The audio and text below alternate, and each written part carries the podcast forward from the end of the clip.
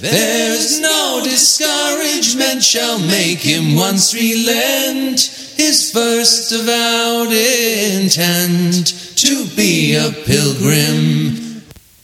Gerald, hoe zag jouw leven eruit voor de Camino en wat was de aanleiding om op pad te gaan? Nou, voor de Camino uh, heb ik uh, zeg maar ongeveer uh, 25 jaar gewerkt. alleen dat werk dat, ja, kwam eigenlijk steeds meer buiten mijn hart te staan. En ik ben ook op een gegeven moment daardoor keihard burn-out gegaan. Kan je iets vertellen over het werk, wat ons een beetje een beeld geeft? Ja, nou ja, in de agrarische sector, maar ik kwam steeds meer de IT in. En oh. die IT heb ik geen opleiding in gehad en lag dus wat verder weg bij mijn hart. Ik kon het wel, maar het was wel, het vrat energie. Ja. Dat, ja. Oké. En uiteindelijk een ander aantal andere redenen ben ik dus burn-out gegaan en niet een klein beetje. Nee. Dus uiteindelijk ben ik uh, ontslagen bij mijn werkgever, ondanks integratie. En, um, en hoe oud was je toen? Ja, goede vraag. 57. Oké. Okay. En toen? En toen dacht ik van nou, als ik dan toch ontslagen word, ondanks alle pogingen en de goede bedoelingen, dan is het nu tijd om te gaan kijken van wie ik ben en wat ik wil, met name straks uh, met zoek van een andere baan. Ja. En ja, wat beter dan dat op dat moment te doen. Er was maar één natuurlijk moment en dat was dat moment. Ja. En uh, ja, nou, zo gezegd, zo gedaan. Ik ga net lopen. Ja. En uh, het kwam ook heel mooi uit met de tijd. Ik denk, nou, ik kan dat in het voorjaar doen, want ik had geen zin om in de bloedhitte te gaan lopen. Ja. En het voorjaar leek me prima, april, mei. Maar ik ga in het lopen. Had je toen meteen al de Camino in gedachten? Ja, uh, dat wel. En ik weet echt niet meer exact hoe dat nou kwam. Ik denk dat ik een jaar daarvoor uh, toevallig wat dingetjes gehoord en gelezen heb. Ik denk van nou, uh, die mensen zijn er heel positief over en ik heb geen idee waarom. Echt niet. Maar als ik dan toch een eind ga lopen, dan, dan de Camino. Ja. ja. En waar ben je toen begonnen te lopen? Wat was je plan eigenlijk? Nou, mijn plan was te starten in Saint-Jean-Pied-de-Port. Ja. Maar door toevallige omstandigheden ben ik eigenlijk gestart in Lourdes. Ja. Niet helemaal toevallig, want ik ben met de bus naar uh, Po gegaan. En daar wonen de ouders van een hele goede Franse vriend van mij. En um, nou, die hadden gezegd van, joh, kom uh, even een paar dagen hier en ga dan Camino lopen. Ja. Dus zo gezegd, zo gedaan. Maar uh, ik bleef er een paar dagen uiteindelijk. Dat was uh, vanaf 1 april, dat weet ik nog heel goed. Welk jaar is het trouwens? Heb ik nog helemaal vergeten oh, te vragen. Ja, ja 2018. Oké. Okay. 1 april 2018, dat was eerste paasdag, kwam ik aan in, uh, in Po. En uh, mensen van in de 80 die stonden op mij te wachten, s ochtends om half zeven. in een auto en die hebben me afgehaald daar. En nou, dat was al heel bijzonder. En ze zeiden, joh, je blijft gewoon een paar dagen. En ik zei, nou, dat is goed. En toen ben ik met hun, want ik ken hun wat langer, en ook een beetje in de omgeving gaan kijken. En toen wilde ik weg. En toen zeiden zij, waarom start je eigenlijk niet hier in de buurt? En toen dacht ik, oké. Okay. Had ik nog niet over nagedacht, maar toen was er een belletje wat rinkelde en dat zei van... hé, hey, je hebt ergens volgens mij op Instagram iets gelezen van iemand die dat ook gedaan heeft. Dus het ligt aan een route blijkbaar? Uh, daar ligt een, een route, maar uh, ik, dat was ook gewoon, weet je, dat was een van de eerste momenten dat ik dus luisterde naar meer dan alleen toeval. Mm -hmm. Uh, want ik was dus in Po en zij zeiden van waarom staat je niet hier? En Lourdes deed mij wel iets. Ik was ooit één keer eerder geweest, maar ik vond het een verschrikkelijk verschrikking. Vanwege de drukte of zo? Vanwege de drukte en de commerciële kitsch en alles ja. eromheen. En, ik, en als het heel druk is, dan, hè, dan brandt iedereen een mooie kaas. En die kaarsen worden dan vervolgens na twee minuten gelijk weer allemaal omgegooid. En dan is er voor ja. nieuwe kaarsen. Oh, Heel erg. En ik wilde nu wel een keer weer naar Lourdes om eens te kijken of het veranderd was. En ik had het geluk, want het was Pasen geweest eh, toen ik startte. Dus net een paar dagen na 1 april. En er was niemand. Echt Mhm. helemaal niemand. En dat was natuurlijk wel uniek in Lourdes. Dus ik heb daar op het grasveld gezeten. En ik heb daar gezien hoe daar een aantal eh, ja, groepen Engels eh, waren met eh geestelijk gehandicapte mensen. En die hadden het heerlijk. En die, het was ook mooi weer trouwens, dat scheelde ook. Eh 20 graden ongeveer. En, ehm, maar die sfeer, die vond ik echt heel fijn. Dus toen dacht ik van nou weet je, start is in Lourdes. ja. En niet eh, in Saint-Jean-Pied-de-Port. En ik, dat was mij echt heel goed. Want ik heb dus een- ongeveer vijf, zes dagen heb ik kunnen lopen voordat ik in Saint-Jean kwam. En dat was heerlijk, want ik liep echt in mijn uppie. Er was helemaal niemand. En het was mooi weer. En ik kwam in de sfeer voor mezelf. En ik had ik kon een beetje landen van waarom doe ik dit nou eigenlijk. En een van de dingen was ook ehm, dat ik gewoon wat kon oefenen. Want ik had eigenlijk wel wat Ja, gelopen. inlopen. Ja, inlopen. Maar dat was wel ja, een beetje een dingetje. Want ik had alles goed gedaan, maar één ding niet. En dat was dat ik mijn rugzak niet gewogen had. En die bleek iets van 18 kilo te zijn. Dat Oh. was echt veel. Wat had je er allemaal in gedaan? Ja, geen idee. Allemaal eh, dubbele dingen. En- Ja, ja. En waar was dat nou symbolisch voor? Nou, ja. Kijk, ik ben op pad gegaan met eh, eh, zeven dingetjes die ik eigenlijk wel wilde regelen op de Camino. Oh, zeven. Je had een lijstje. Ja, ik had een lijstje. Een lijstje van zeven. Willen we ook even Ja, horen. nou ja, ik weet niet of ik het allemaal nog weet hoor. Maar ehm, mijn rugzak leeggooien was er dan wel één van. Want ik had Figuurlijk gesproken bedoel je? Ja. Dus daarom had je er 18 kilo in gedaan, dan kon je wat leeggooien. Ja, misschien wel. eh, Nou, het zo zeggen zou best kunnen. Ik heb geen idee. Maar eh, dat was een van die zeven dingen. En eh, dat heb ik ook letterlijk moeten doen inderdaad. Want eh nou, 18 is veel te veel. Dus Ja. ik heb, uiteindelijk heb ik... Je bent niet klein, zeg ik er even bij, maar 18 kilo is toch wel veel. Ja. Ja, dat, ehm, dat was echt veel te veel. Dus dat merkte ik ook wel. Toen ik in Saint-Jean aankwam, toen had ik eigenlijk mijn, een, mijn rechtervoet eigenlijk al bijna eh, kapot gelopen. Want ik Hmm. had eh, de eerste dag 32 gelopen met dat gewicht. En ik dacht van nou, dat gaat wel lekker. Ondanks dat al. Maar ja, uiteindelijk de tweede, de derde dag merk je dat het toch wel veel is. Ja. En toen bleek in Saint-Jean eh, al wel dat mijn rechtervoet begon op te spelen. En toen heb ik dus al een deel gewicht teruggestuurd naar Nederland. En in Pamplona heb ik dat, of eh, moet ik even denken, klopt dat? Ja, in Pamplona heb ik dat nog een deel gedaan. En daar ben ik ook echt een dag gebleven, omdat mijn rechtervoet was eh ja, peesplaatontsteking of zoiets in die geest. Ja, Eh, ja, het kon- klinkt dus ernstig. In Pamplona ben ik echt een dag heb ik niks gedaan, want ik kon gewoon niet meer verder. Nee. Dus ik heb totaal 6 kilo teruggestuurd en nu had ik nog 12 over. En daar heb ik mee, ben ik mee door blijven lopen. En met mijn rechtervoet. Ook nog best eh, veel. Maar we hadden het dus over een lijstje met zeven punten, Ja. geloof ik. Hè? Wat stond er nog meer allemaal op? Nou, iets van eh, wat gewicht kwijtraken. Want ik vond dat ik... eh, Fysiek gewicht ja, bedoel je, gewoon ja. echt, want ik was te zwaar. Dus dat gezonde leven ook. Want ik wist eigenlijk niet meer wat het was. Ik had eh, jarenlang alleen maar achter mijn pc gekregen, gezeten. En eh, vierkante ogen gehad. En echte ontspanning of sport of wat dan ook niet gedaan. Dus eh, gezond leven was... voor mezelf zorgen was wel ook wel een ding. Hoe doe je dat? Ehm, mezelf vinden, Oh, want die was ik toch kwijtgeraakt. kan je dat uitleggen? Wat je Ja. hoopte te vinden? en dan, ehm, ehm, daar hoorde ook bij, en dat was ook een van die zeven dingen, hoorde ook bij eh, eh, bedenken wat ik dan na de Camino wilde gaan doen aan Oh ja. werk. Oké, want je wilde natuurlijk niet meer terug naar waar je vandaan kwam. Er moest iets anders gebeuren. Ja, echt Ja. iets anders. En eh, mezelf terugvinden. Dat is lekker concreet. Hè? Bedenken, wat ga ik hierna doen? Ja. Nou, mezelf, mezelf terugvinden, dat was een vraag die had ik eigenlijk al eh, gekregen in, op 11 september, dat is niet helemaal waar, 11 september 2014 ging ik echt, klapte ik in elkaar. Dat was het begin van die burn-out. Ja. Ja. en dat was best al een paar jaar daarvoor, dus eigenlijk, Mhm. zeg maar. En in die tweede, één, twee weken daarna, toen kwam mijn huisarts en die zei van, nou, dan eh, wordt het nu tijd om eens antwoord te geven op wie je bent. Nou, Ja, dat, vraag- is, dat kan je zo makkelijk zeggen, maar dat is natuurlijk helemaal niet makkelijk. Nee. Die vraag die, die stelde hij dus, maar het punt was, ik was echt dermate ver weg dat ik gewoon absoluut niks kon met die vraag. Nee.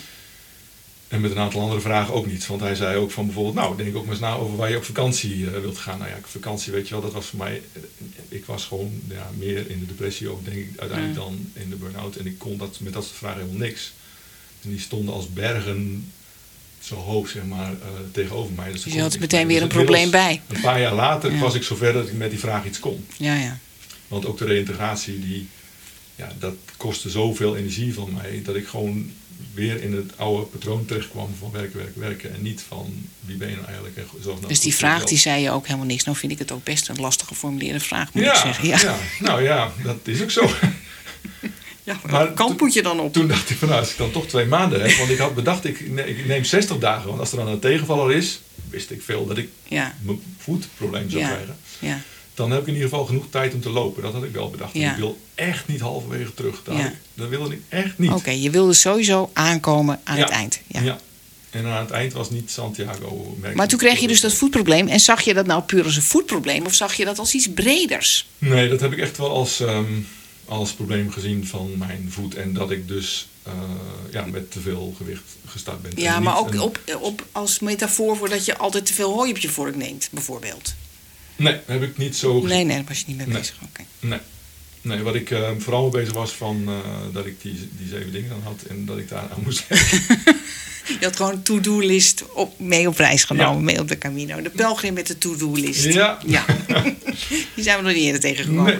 Dus in ieder geval, ehm, ik ben gaan starten en eh, in Pamplona merkte ik wel dat ik eh, vanaf Saint-Jean, weet je wel, dat is echt een verschrikking als je dus eerst zeven dagen of, of zes dagen in je uppie gelopen hebt en je komt dan in Saint-Jean en er zijn 400, 500 pelgrims die starten per dag, dan heb je zoiets van, eh, wil ik dit wel? Ja. Filistijnen over u, weet je wel, Ja. dat idee. En ehm, nou, ik vond op een gegeven moment wel een beetje een methode, want ik had zoiets van eh, iedereen start vroeg, dat merkte ik wel. En ik eh, start gewoon wat later. Dan is de grote Ja. hoos is weg. Ja. En dan heb ik in ieder geval niet het idee dat ik eh, op de Kalverstraat loop. En was dat ook zo? Oké. Ja, absoluut. Want ik, ik liep altijd zeg maar pas vanaf een uur of acht. Hm. Dus dat is best laat. Ja. Maar het was april, mei en dan is het nog niet zo warm overdag. Dat was Ja, eerst, ja, dat kan nog wel. Na Pamplona, rond, rond Pamplona heb ik iets van tien dagen alleen maar regen gehad. En dan heeft het helemaal geen, heeft het helemaal geen nut om vroeg te starten. Maar goed, er waren heel veel die starten vroeg en ik niet. Hm. En dat is prima, want dan loop je na de Ja. host en dan heb je een beetje zo'n luw deel. Want na jou komt dan weer de volgende host natuurlijk van het dorp erachter. Maar daar had ik ook geen last van. Nee. En ik merkte ook dat ik ehm, het eh, leuk vond om mensen te ontmoeten en met mensen te praten. Onderweg. Onderweg. Tijdens het lopen. Ja. Ja. En dat werd eigenlijk ehm, wekenlang alleen maar praten. Mhm. Terwijl ik de eerste week niks gezegd had en eh, bij mezelf was. En daarna was het alleen maar praten. Eh, tot het moment zelfs dat ik dacht van nou, het is nu eh, redelijk halverwege. En je bent alleen maar aan het praten. En je zou met die dingen bezig zijn. met die zeven dingen bezig zijn. Oké. Waar gingen die gesprekken over? Ja, nou, die gingen heel erg over. ehm, nou, waarom iedereen op de Camino is eigenlijk en waarom ik op de Camino was. Ja. En, en mensen leren kennen, gewoon leuke mensen leren kennen. Want eh, ja, weet je, ondanks mijn voet en ondanks dat er heel veel mensen ook last van hadden, alle- van de alle Achillespees of anderszins of van een lijf, eh, was het eigenlijk ook alleen maar een feestje. Dus we zeiden ons af en toe van. We moeten maar eens een foto maken waarbij we echt zo van, "Huh, wat is het moeilijk, wat is het zwaar, want eh, iedereen denkt dat dit een feestje is. dat is Ja. het helemaal niet. Maar ja, ondertussen is het natuurlijk wel een feestje. Ja. Ehm, ondanks alles wat je meemaakt is het gewoon erg leuk om daar te kunnen zijn. En is het best ook, nou, vakantie natuurlijk. Ja. En zo ervaarde ik dat ook wel. En eh, omdat je alles, echt even alles achter je kunt laten. Ja. Geen normale dagelijkse dingen, geen... eh, want met familie en vrienden had ik afgesproken van... joh, laat me maar lekker gewoon mijn ding doen. En die eh, hebben me ook mijn ding laten doen. En ik heb mijn foto's op Instagram gezet. Elke dag. Ik zei, nou, als je dat wil zien, daar. En eh, ik belde mijn moeder één keer in de week. En de jongens eh, ook één keer in de week. En dan was het. En voor de rest eh, heb ik met, uit Nederland eigenlijk met niemand contact gehad. Nee. Behalve met mensen op de Camino wel. En daar had ik ook af en toe WhatsApp voor. Raar. En dan zeggen mensen van, ja, waarom doe je dat? Ja, dat was daar wel handig. Ja. Ehm, maar niet met, met thuis en niet met de reguliere dingen. Dus ik ben echt even helemaal afgeschakeld. Ja. En ook gewoon contact gelegd weer met mensen. Maar dat was ook een van die zeven. Ja. Verbinding leggen met mensen. Ja. Daar bedoel je. Op de. Überhaupt met mensen. Of want met ik was mensen thuis. Ook. Maar weet je, het, het feit ik was even helemaal kwijtgeraakt hoe je ook weer in contact bent met Oh. mensen. Ja, ja. Je was altijd En maar aan het werk. Mijn, weet je, met mijn vrouw, toenmalige vrouw Ja. en, en kinderen. En ik ben echt even helemaal van het padje geweest. Ja. En dat, eh, dat moest ik ook weer terugvinden. Ja. En dat, dat lukte uiteindelijk wel. Maar dat lukte met name, eh, ja, dat is wel een verhaaltje apart. Ja. ja. Ehm, daar heeft iemand zeg maar, een, een, een rol in gespeeld. En dat was vanaf Pamplona. En ehm, dat helemaal aan het eind. eh, Aan het eind van de Camino van de bedoel Camino, je? Van Ja. mijn Camino, dat was eh, Santiago en toen Finisterre en toen weer terug naar Santiago. kwam die cirkel rond. Mhm. Dat was iemand die ik ontmoette net naar Pamplona en uiteindelijk ook weer daar. Wat helemaal niet kon, maar ze was er wel. En, eh, dus toen hebben we ook eh, even gezegd tegen elkaar van hoe en wat. Ja. Dus dat was wel leuk. Het was een Australische dame, die was toen 72. Heeft ook een boek geschreven, twee boeken geschreven inmiddels. Eh, Claude Tranchant. Boots to Bliss is dat boek wat ze geschreven heeft. Ehm, maar dat wist ik allemaal niet toen. Ja, wel een beetje, want ze was er met een filmcrew, met een aantal anderen die ehm, zich lieten filmen eh, op hun reis naar Santiago. En ze had alles gelopen op haar eh 64ste of 62ste in ieder geval. En toen waren de omstandigheden heel anders dan tien jaar daarvoor dan, eh, dan nu. Dus liep het nog een keer en we kwamen elkaar te spreken. En dat was maar heel kort. En ehm, ja, eigenlijk echt heel kort. Ik denk maar vijf minuten, want ze was veel te druk met allerlei andere mensen. Van ah, iedereen eh, op het terras wilde haar even spreken. En ik denk, nou oké, apart. En ehm, ze had echt een aanwezigheid en een impact en een uitstraling waarvan ik dacht van er is, iets met haar. Dus ik sprak haar wel even en ehm, nou, ze ging weg en ze zegt wacht ik geef je nog even een huk. En dat was een huk van zeg maar 20 seconden en niet van 2 seconden, maar 20 seconden. Mhm. En het is echt waar. Ik heb denk ik een week lang mijn voet niet gevoeld. Oh. En eh, ik, er gebeurde van alles. En ik dacht van, nou, ik heb geen idee eh, hoe ik dat moest plaatsen. Ehm, nou, uiteindelijk een heel verhaal. En uiteindelijk was ze wel weer de tweede keer dat ik in Santiago was, uh, naar Finisterre, was ze er dus toch wel weer. Ja. En ehm, ook een heel verhaal, allemaal toeval, geen toeval. Eh, maar in de herberg waar ik toen was, de allerlaatste nacht, uh, last post, ehm, wie lag er in het bed boven mij? Die mevrouw. Die mevrouw. Ja.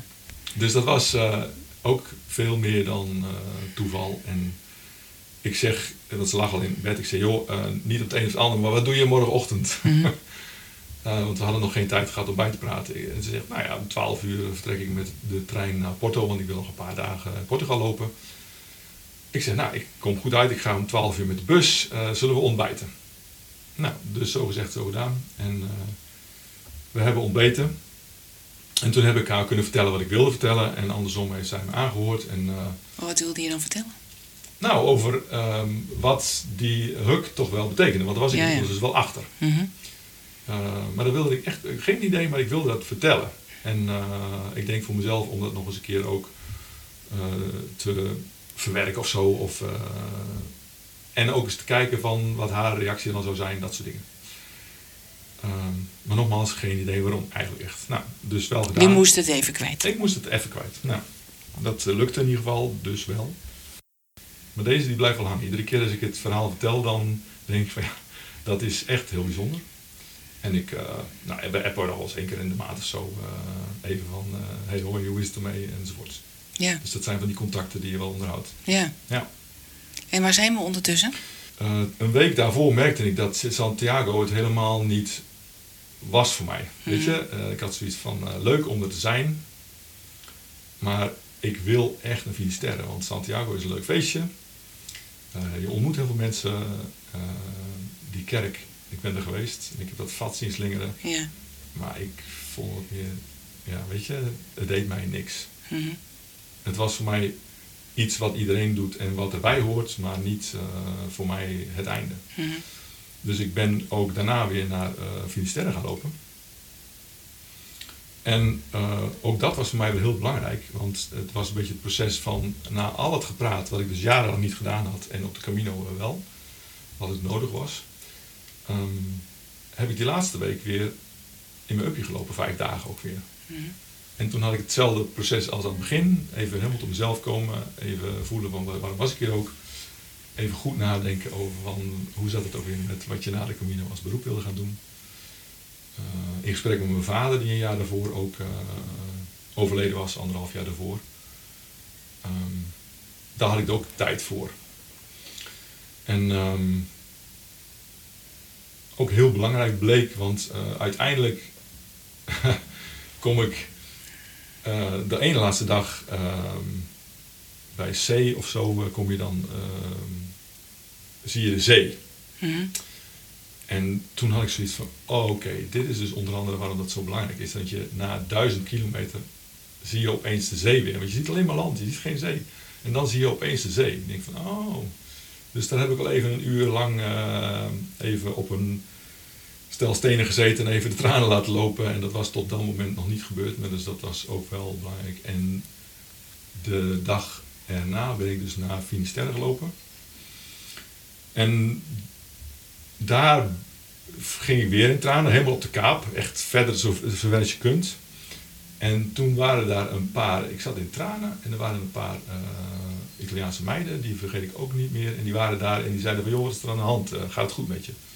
En toen heb ik proberen uit te leggen waarom die, die tranen er waren. En ik wist dat zelf helemaal niet. Maar doordat ik gedwongen werd om het uit te leggen, kwam ik er op een gegeven moment achter dat ik die Camino niet alleen voor mezelf gelopen had, maar ook voor diegenen die belangrijk waren in uh, Nederland en met name mijn, uh, mijn jongens.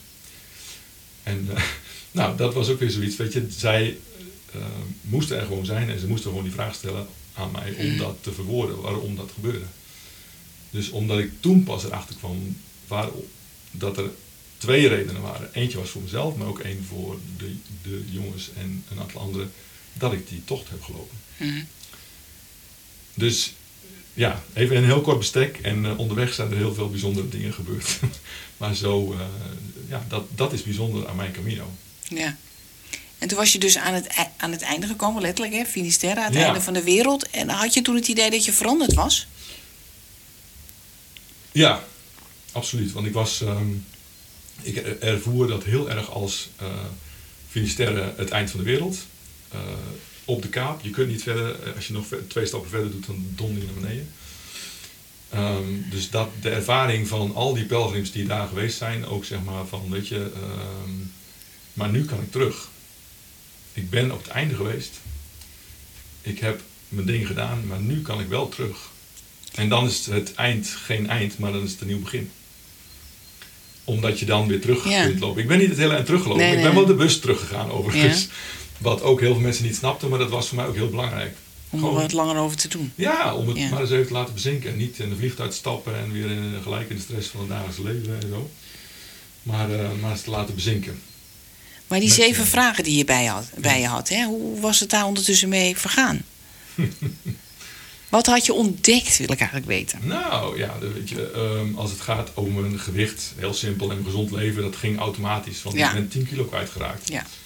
En uh, door het sobere menu, uh, heel goed gegeten hoor, maar door het sobere eten en uh, geen gekke dingen snoepen en dat soort dingen, was ik uiteindelijk toch wel 10 kilo kwijtgeraakt. Mm -hmm. dus dat was wel fijn. En je, je voelt heel erg van hoeveel dat scheelt en hoeveel in die zin voor jezelf zorg ook scheelt. Dus dat was wel een ding. En um, nou, voor mezelf ook wel wie ik ben.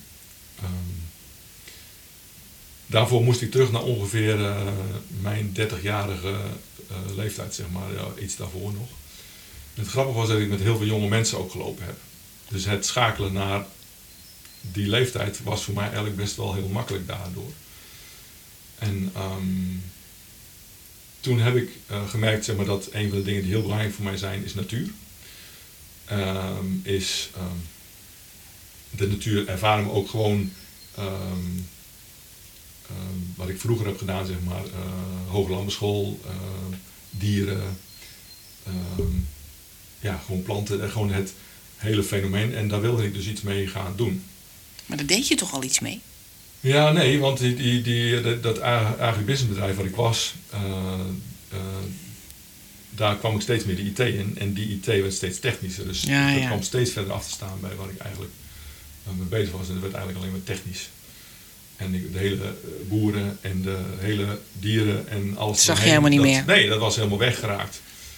Dus ik moest daar weer naartoe terug. Maar dat, dat, dat heb ik pas eigenlijk weer ontdekt na, na de Camino. En dat heeft ertoe geresulteerd ook um, dat ik er dus achter kwam dat ik um, dat het misschien wel heel goed was om weer terug te gaan naar die wereld en naar de landbouwwereld. De landbouwwereld of in ieder geval natuurwereld, uh, want dat staat voor mij heel dicht bij elkaar.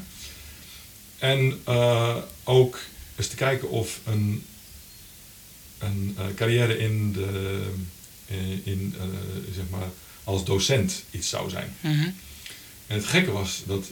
Dus het landbouwonderwijs denk je dan aan? Ja. ja. Uh, het gekke was dat uh, voordat ik wegging, was er iemand die kwam van nou ja, 25 jaar uit mijn verleden. Die, was, die had zoiets van: ik wil toch nog een keer bij je langskomen voordat je weggaat. En die zat in het landbouwonderwijs. Geen idee waarom die per se langs wilde komen, weet je. Een vriend van vroeger, maar die wilde echt zo van: nou, die wist niet dat ik burn-out geweest was. En die zoiets nou, ik wil toch een keer. En die zette me eigenlijk op het spoor van misschien is dat wel iets voor je. En ik zei meteen van nee, hm. dat is het niet. nee, waarom dacht je dat? Nou, een aantal redenen. Ehm, eh, eh, met name eh, ja, hele simpele dingen ook wel. Als van, eh, weet je, als ik één keer iets verteld heb en ik vertel het nog een keer en nog een keer. Ja, en ja. de derde keer denk ik van, ik heb het alles verteld. En dat Mm. is natuurlijk onzin. Maar, ehm, ehm, en ik denk omdat mijn vader ook in het uh, lammenonderwijs gezeten heeft vroeger. Hm. En die heeft daar heel veel uren in gestoken. Dus die was altijd heel tot, tot, tot middernacht aan het werk en nakijken en eh rapportcijfers en zo. En ergens in mijn onbewuste dacht ik, denk ik dat ik altijd gedacht heb van ja, maar dat wil ik niet. Dat wil ik echt niet. Ehm, dus ik had zoiets van, ja weet je, hij zegt van nou, eh, er is nog een keer een open dag in juni, dus eh, in, in Wageningen. Dus als je het leuk vindt, dan moet je daar eens toe gaan. Ik zei, nou ja, wie weet ben ik dan wel terug en dan eh, kan ik alsnog eens kijken. Ik dacht van, nou ja. Maar goed, al lopende en al, al met mezelf nagaande bij wie ik nou weer was. En dat natuur en eh, biologie en dieren en planten belangrijk voor mij zijn. Ehm, en wat dat, wat dat met me doet, zeg maar, als ik in de natuur ben. Eh, en die laatste week ook met mijn vader is gesproken te hebben, zeg maar. kwam ik erachter dat misschien dat toch wel eh, iets belangrijk was voor mij. Dus, zo gezegd, zo gedaan. Ik kom thuis in Nederland en 1 juni eh, was er een open dag. Ik ben in die open dag gegaan. Ik heb me gelijk ingeschreven. Als docent. Nou ja, voor de opleiding, tweejarige opleiding. eh, Oh, dan moest je nog een opleiding voor doen. Ja, Oh, anderhalf jaar, oké. twee jaar. Dus ik heb me ingeschreven en ehm, ik ben die opleiding gaan doen. Dus het was vaarwel agribusiness met IT. Ja, Ja. absoluut. Dus dat had ik wel geleerd en eh, ik moest iets anders. En dit was echt iets heel anders. Ik heb genoten van die opleiding. Het was echt een hele fijne opleiding. Ik vond ook de stages die ik gedaan heb erg leuk. Ehm, dus ik ben, eh, na twee jaar was ik klaar met de opleiding. En dat is een jaar geleden. En inmiddels eh, heb ik wel iets in het onderwijs gedaan. Alleen helaas ehm, heb ik inmiddels een leeftijd van bijna 60 bereikt. en eh, biologie blijkt geen tekortvak te zijn. En zo zijn er een aantal andere redenen waarom eh, ja, blijkbaar. En heel veel sollicitanten überhaupt, ecologen en eh, biologie afgestudeerden die in massa's voor mij ja. staan. En dat ik dan nog, op dit moment nog geen werk gevonden heb. Nee. Maar de keuze was wel heel goed, want ik sta nog heel erg achter dat ik het gedaan heb. En alles wat ik nu doe gaat rondom natuureducatie, IVN, ehm, onderwijs, eh jeugdgidsenwerk, eh, wat ik vanmorgen nog gedaan heb, zelfs in Ede. Ehm, ik doe een natuurgidsopleiding nu. Eh, dus dat was allemaal in het plaatje. Dat, dat Maar je bent dus uit die IT gestapt. Ja. En je bent nu natuureducator eigenlijk. Ja, en ik wil eigenlijk op, op school, op een school eigenlijk als biologiedocent aan de slag. Maar dat, of groendocent op het mbo, maar dat, dat lukt dus niet. Nee. Maar het is wel een goede keus geweest. Ja. En je moet nog ben even je weg, mee. de weg erin vinden. Nou ja, om dat tot een baan nog Om er een baan van te maken, ja. En dat is, eh, ja, als dat niet lukt dit jaar, dan moet ik maar eens kijken hoe mijn baas gaan verzetten. Maar het blijft een beetje in, in die hoek zitten van nou ja, natuureducatie en eh zovoorts.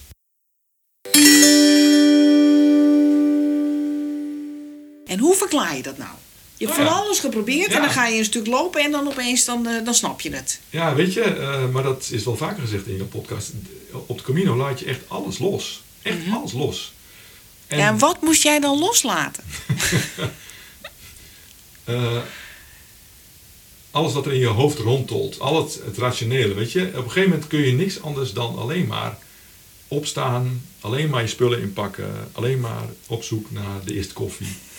Eh, en kom je erachter dat je denkt van, ja, weet je, behalve praten met mensen over dingen die belangrijk zijn, al dat geratel in je hoofd, dat laat je achter. Echt.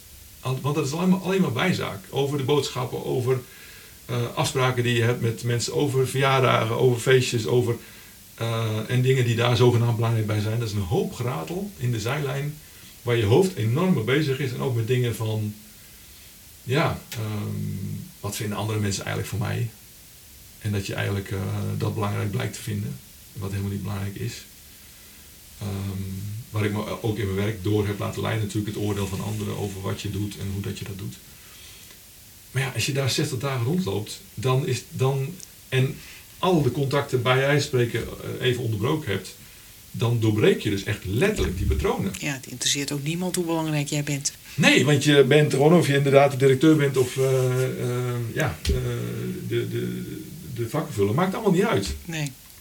En dat maakt wel eh, dat, het- dat het kon landen.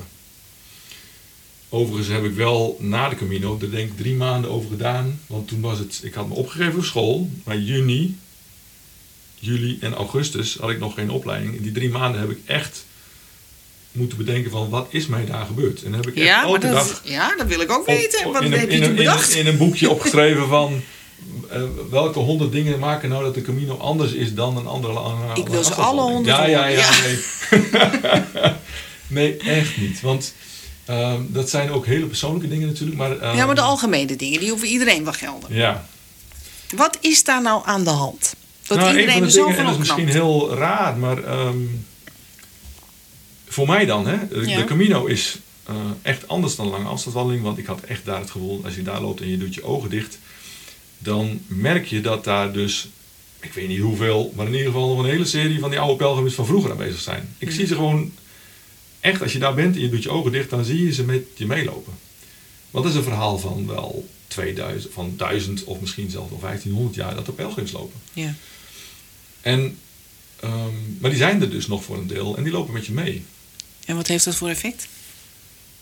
Ehm, nou, dus dat er dingen gebeuren die veel meer zijn dan alleen maar toeval. En dat je dus eh, gestuurd wordt. En dat de dingen soms voor je zijn die er op dat moment moeten zijn. Bijvoorbeeld die, die die moest er voor mij op dat moment zijn. En die was er dus ook. Maar ook dat je er kunt zijn voor anderen op het moment dat het belangrijk is. Dat gebeurt ook. Ik heb echt, ja, eh, op meerdere momenten echt gedacht van, wow, dat ik dat kan doen.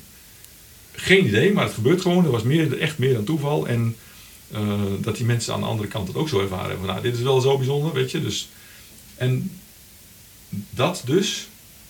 Ehm, maar ook het feit dat er een hele enorme bubbel rondhangt. Dat, dat voel je gewoon. Dat is één tunnel van Santiago af. Of van Lourdes af misschien wel voor mij. Maar in ieder geval, dat was voor mezelf. Maar in ieder geval van Santiago. Nee, vanaf eh, Saint-Jean tot aan Santiago.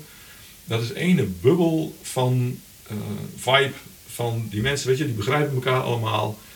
En eh, die voelen bij wijze van spreken van elkaar als die, zo zitten twee dagen tussen van, ah, weet je, er is iets aan de hand met die of die. En dan kom je ze weer tegen en dan, eh, nou, dat soort dingen. Dat is gewoon niet een bubbeltje, op, nee, gewoon dat is een hele tunnel van bubbel. En wat ook belangrijk is, denk ik, daarin, ik denk dat je, weet je, eh, als jij de hele tijd met pijn in je voeten loopt of elke dag 20, 30 kilometer loopt, volgens mij heb je dan allemaal een bepaald niveau van endorfine.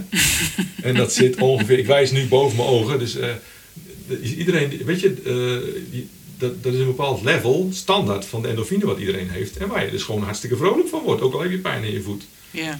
En eh, waardoor je ook open staat voor verbinding met mensen. Want natuurlijk voor mij ook, hè, dat was ook een van die zeven, dat, die verbinding met mensen. ja, dat lukt Ik bleek dat ik, ja, maar dat, weet je wel, voor mij was dat natuurlijk heel bijzonder. Want Oh, ik had dat een paar jaar lang niet meer Ja. gedaan had. Want ja, natuurlijk praat ik met collega's. Maar het was meer dat je, en verbindingen hadden niks te maken. Echt niet. En dat, dat heb ik daar dus weer ge- geleerd ook. Dus dat was ook een van die zeven. Ehm,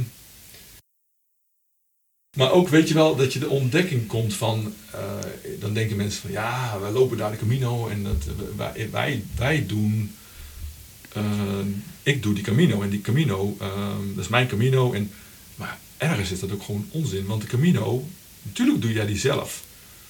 Maar de echte Camino wordt ook gevormd door het feit dat alle, eh, voor een deel, dat alle faciliteiten er gewoon zijn, weet je? Ja, Er zijn gewoon bedden. ja, de hele infrastructuur. De hele industrie. En de mensen die erbij, Ja. weet je, vooral de hospitalero's, de mensen van de restaurants, de mensen van de cafeetjes. Ik heb echt regelmatig gezegd van jongens, jullie maken de Camino voor ons. Hè, Ja. Letterlijk. Gewoon Ja, als je onder- dat wegdenkt, dan blijft er niet veel over. Nee, stel je voor, mensen die al twintig jaar lang datzelfde werk doen. Die zijn ervan afhankelijk, natuurlijk. Maar die net zo vrolijk van hallo, we zijn, kom binnen, gezellig. Eh, als je vragen hebt, kom maar. En ik denk van, hè? Achteraf, hè, dat, dat vind je loop, maar achteraf denk ik wel van, oké, dus dat ben ik gewoon wel gaan benoemen ook van, hoe bijzonder is dat dat jullie dat doen? Ja, weet ik eigenlijk ook niet. Nou, op een gegeven moment kwam ik dus bij een, een eh, herberg en ik weet echt al die plaatsnamen niet, dus ik, die zal ik ook niet noemen. Maar bij een van de eh, vegan herberg of zo, vegetarische herberg, nou. En daar, was een, daar, daar, daar waren eh, twee hospitalero's en de een die was Italiaan en de andere was ehm, Argentijn of zo. En, het was ook een stel. Argentijnse en een Italiaanse of andersom. Nou.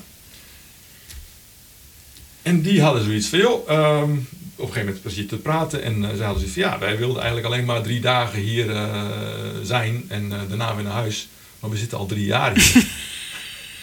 Omdat ze dat, dat virus hadden, hadden gekregen, weet je wel. En dus die waren al drie jaar non-stop hospitaleren? Ja, oh. ja, maar goed, in, dat, in, in zo'n klein herbergje, maar dat runden zij dan met z'n tweeën. Ja. maar helemaal on, onbedoeld. Um, maar ik snap het helemaal, want die, zaten dus, die hebben dus die vibe gevoeld en um, die bubbel waar ze in zaten. En die hebben dat, ja, dat is echt uniek. Net zo goed als dat er heel veel mensen zijn die lopen de Camino en die willen daar zelf een herberg beginnen. Ja, hebben we ook al in de podcast gehad. Ja, massaal, weet je. En dan denk ik van oké, maar dat komt gewoon omdat de Camino zo bijzonder is. En mensen die elkaar onvoorwaardelijk willen helpen. Wat er ook is, weet je wel, dat element heb je ook wel heel vaak gehoord in de podcast natuurlijk. Maar dat gebeurt daar ook. Mensen, mensen helpen elkaar. Maar mensen die ja, weet je, hoe bijzonder dat er op een gegeven moment een, uh, een, iemand is vanuit Amerika. Dus een, een dominee en die vertelt aan mij van, nou, weet je, ik ben voor het eerst buiten Amerika. Eigenlijk is het mijn eerste vakantie. En um, ik vind het zo bijzonder. Hij zegt, uh, ik ben zo blij dat mijn gemeente heeft gezegd van, joh, jij mag dit op onze kosten. En misschien hebben ze hem wel weggestuurd. maar hij, hij was in ieder geval weg. En we zaten met elkaar te praten en uh, ik heb het blijkbaar ook op mijn voet gehad. En uh, nou, s'avonds uh, naar bed en de volgende ochtend, ik was al onderweg. En op een gegeven moment, Gerald, Gerald Gerald, nou goed. En um, ik hoorde hem nog roepen en ik zeg, nou, Bill heette die volgens mij. Wat is er aan de hand? Hij zei, ja, ik heb nog eens nagedacht over, over jouw voet. Want dit, dit, is toch wel, dit is toch wel echt een dingetje. Hij zegt, ik heb hier een brace, die heb ik voor mijn eigen voet, vanwege mijn Achillespees. En ik weet zeker dat die ook goed is voor jouw peesplaatontsteking. Hier, neem jij die maar, want jij kunt hem beter gebruiken dan ik. Ik zeg, dat ga je niet meenemen. Weet je, jij hebt zelf ook last van. Nou ja, hij zegt, nee, maar dat gaat wel weer een stukje beter en uh, neem jij hem maar. En ik denk van, dus, en ik was inmiddels dus zover dat ik hem ook gewoon Normaal gesproken zou ik dat dus niet, niet geaccepteerd hebben. Maar ik zeg van, ik denk dat ik hem wel goed kan gebruiken. Dus ik ontzettend bedankt. Maar ik heb hem ook geaccepteerd. En dat was ook een van de dingen die ik daar geleerd heb om dingen te accepteren. Dus dat moest je ook onder de knie zien te krijgen. Ja. Hulp aannemen. Ja. En um, nou, ik denk nog wel eens aan dat moment. Dat, uh, dat, maar dat, dat, dat, doen mensen dus daar. Je denkt van ja, de, hij had hem hartstikke zelf nodig waarschijnlijk.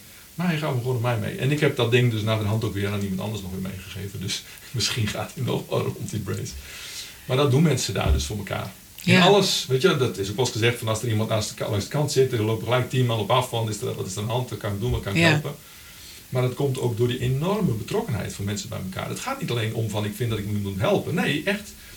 Iedereen is heel betrokken bij elkaar. Omdat iedereen weet uh, dat iedereen is daarvoor een reden. Of je nou twintiger bent en je bent net van school en je hebt een tussenjaar omdat je niet weet wat je wilt. Of dat je dertiger bent en je bent quarterlifer omdat je... Ik heb er zo respect, weet je, mensen meiden vooral die dan hun baan gewoon opzijden. Ik zeg oké, ja, want ik voel gewoon dat ik iets anders moet doen, want dit is een doodlopend pad. Dan zeg je oh, zomaar je baan op. Nou, quarterlife crisis zou je kunnen zeggen, maar die waren er ook. Of midlife crisis mensen. Uh, ik was dan al ietsje mijn midlife overheen, zou je kunnen zeggen. Een late die, midlife. Ja, of mensen die heel erg ziek geworden zijn en die daarvan beter geworden zijn en die uit dankbaarheid liepen. Of mensen met pensioen, maar die toch iets te verhapstukken hadden met zichzelf. Maar iedereen had een bepaalde reden waarom ze daar liepen. En sommigen wilden daar niet over vertellen, maar de meeste, weet je, dan hoeft hij maar te zeggen van, joh, dan was ik aan het wandelen in mijn uppie en dan zei ik tegen iemand van, joh, uh, hoi, uh, als iemand voor mij voorbij kwam van, hoe is het vandaag?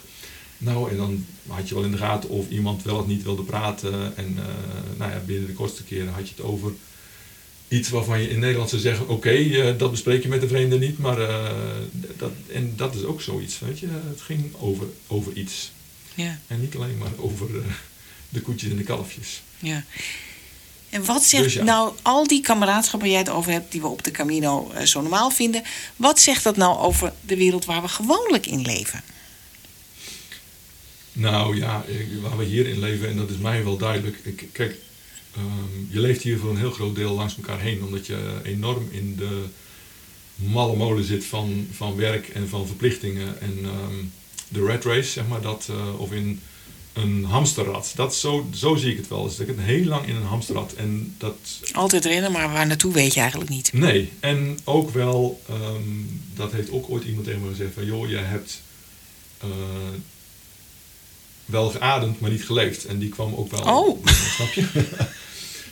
dus dat is meer overleven dan op de, leven. Die- op de Camino zei iemand dat tegen Nou je? ja, maar, eh, of dat, maar weet je, dus daar kom je achter als je aan Ja. het praten bent. en, en die onthoud je dus ook wel. Ja.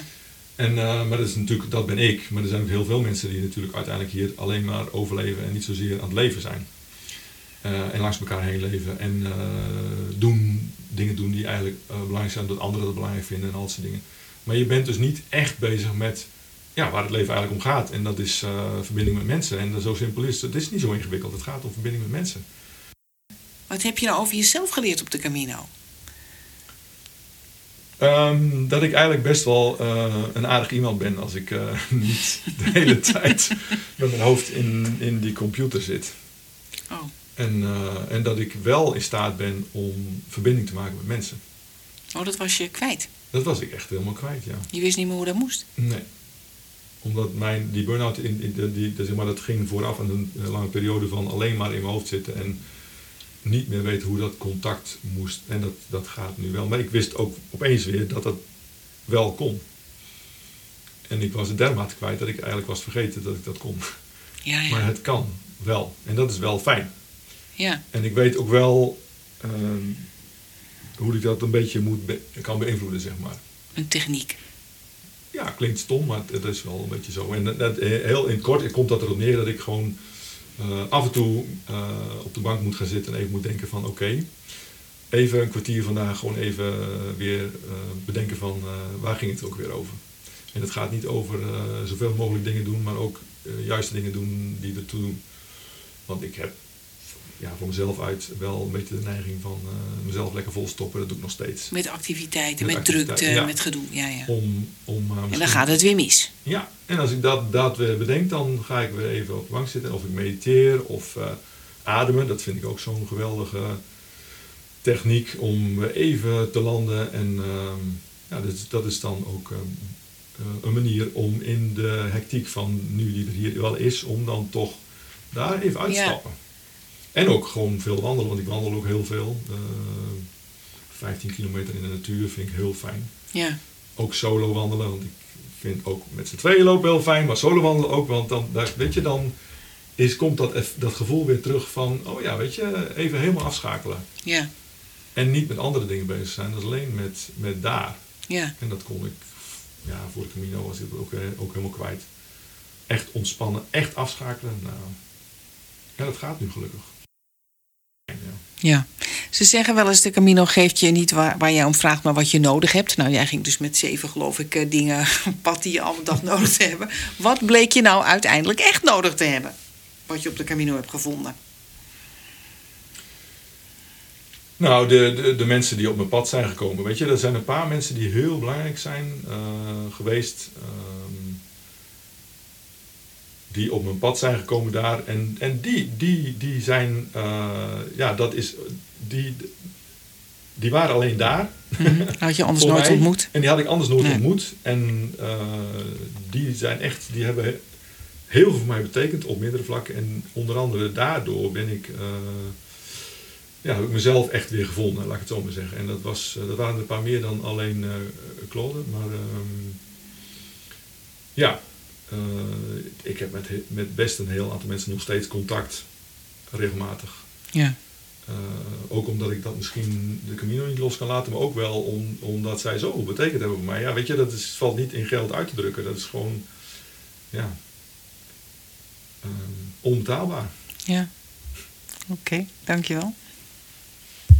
Who would true valor see? Let him come hither. One here will constant be, come wind, come weather. There's no discouragement shall make him once relent his first avowed intent to be a pilgrim. Whoso beset him round with the dismal stories do but themselves confound Wil je meer weten over de Camino? Kijk dan eens op de website van het Nederlands Genootschap van Sint-Jacob, www.santiago.nl. Suggesties voor deze podcast kun je mailen naar mij, post.johannakroon.nl. En als je deze podcast interessant vindt voor je vrienden, zou je er dan op Facebook een berichtje aan willen wijden. Het lied dat je hoort is een Engels pelgrimslied uit 1684, getiteld Who Would True Valor See, gezongen door Alistair Thompson op zijn CD Log Rise Revisited. Tot de volgende keer. Who would true valor see? Let him come hither. One here will constant be, come wind, come weather. There's no discouragement shall make him once relent his first avowed intent to be a pilgrim.